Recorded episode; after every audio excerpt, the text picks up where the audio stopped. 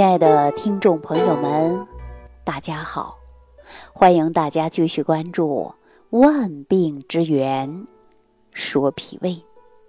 我们说呀，这个春季呀，它是万物复苏的一个季节。我们民间常说呀，“百草回芽，旧病萌发”。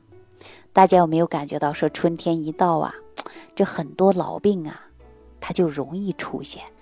那比如说春季的流感啊，一到春季啊，人容易出现过敏、荨麻疹，还有呢甲状腺疾病啊，包括结节等等。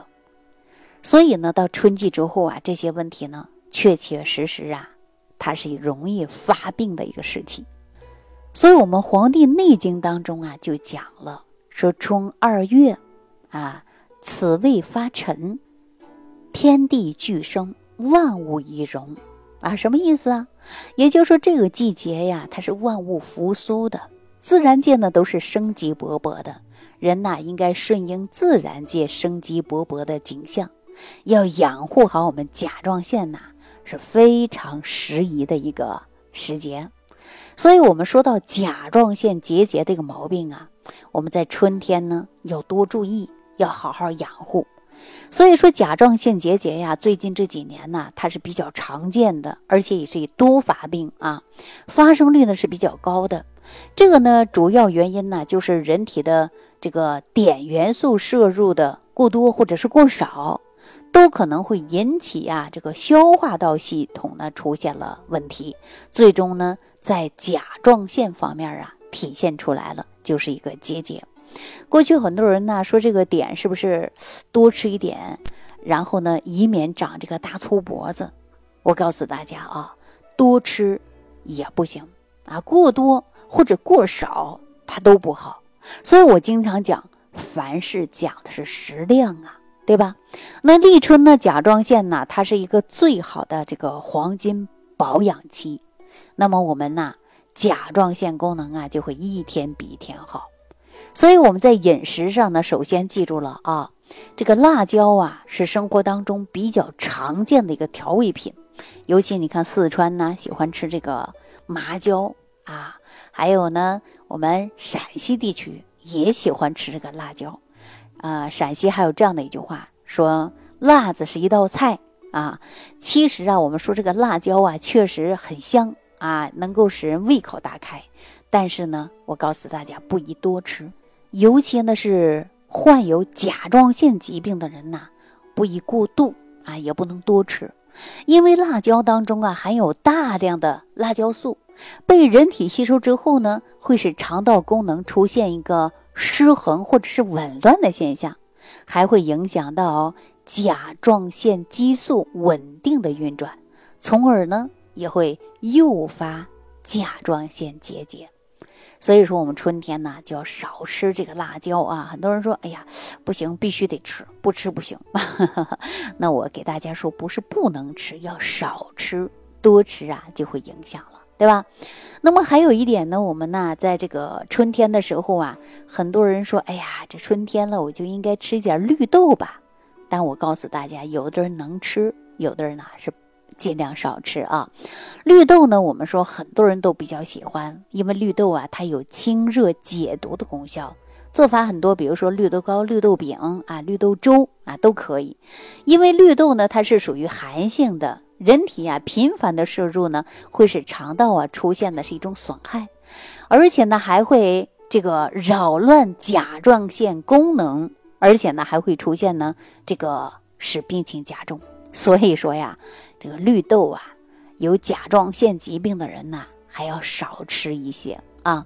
那另外呢，还有说菠菜，菠菜呢是大多数人都比较喜欢吃的，比如说爆炒啊、凉拌呢，都特别好吃。但是呢，也要控制量啊。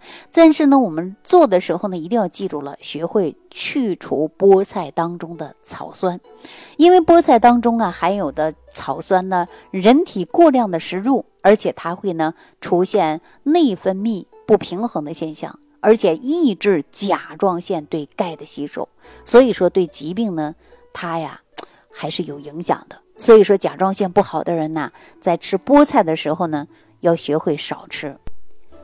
所以，我们说怎么吃才能吃出营养、吃出健康呢？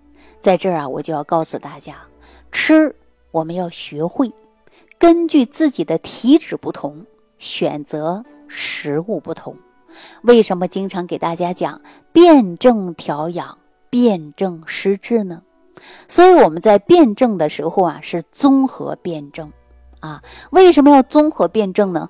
比如说，我们营养学当中讲的就是营养要均衡。那我们从中医的角度来讲呢，讲的就是食物的属性啊，根据你自己体质，然后学会搭配。比如说，我前一段时间在节目当中教大家算出自己的健康体脂指数，如果你超了，可能是肥胖，容易患有心脑血管疾病。那我们在饮食的过程中呢？就应该呀，学会少摄入高脂肪、高热量的食物啊，控制你的体重，做到体重管理。那再通过中医的角度呢，辩证你的体质是寒性的哈，是你的体质怕冷的还是怕热的啊？因为我们要根据你的体质选择相应的食物，通过这样综合性的辩证，既能管理好你的体重啊，又可以呢。做到营养搭配，做到辩证调养，针对性啊就会很强。我相信大家在日常生活当中呢，有了慢性疾病，及早的治疗，而且别忘记了重在养护。我们经常说呀，三分以治，七分是靠养的。那你怎么养啊？你会不会养呢？你自己的身体到底是吃寒性的食物、温性的食物，还是热性的食物啊？你的体脂到底是超标呢？还是营养不良呢？那具体我们还通过换算的一种方式来给您测试。好了，那今天呢就给大家讲到这儿。如果说你不会测试，也不知道自己到底是什么样的体质，你可以屏幕下方留言给我。感谢朋友的收听，感恩李老师的精彩讲解。如果想要联系李老师，您直接点击节目播放页下方标有“点击交流”字样的小黄条，就可以直接微信咨询您的问题。祝您健康，欢迎您继续收听。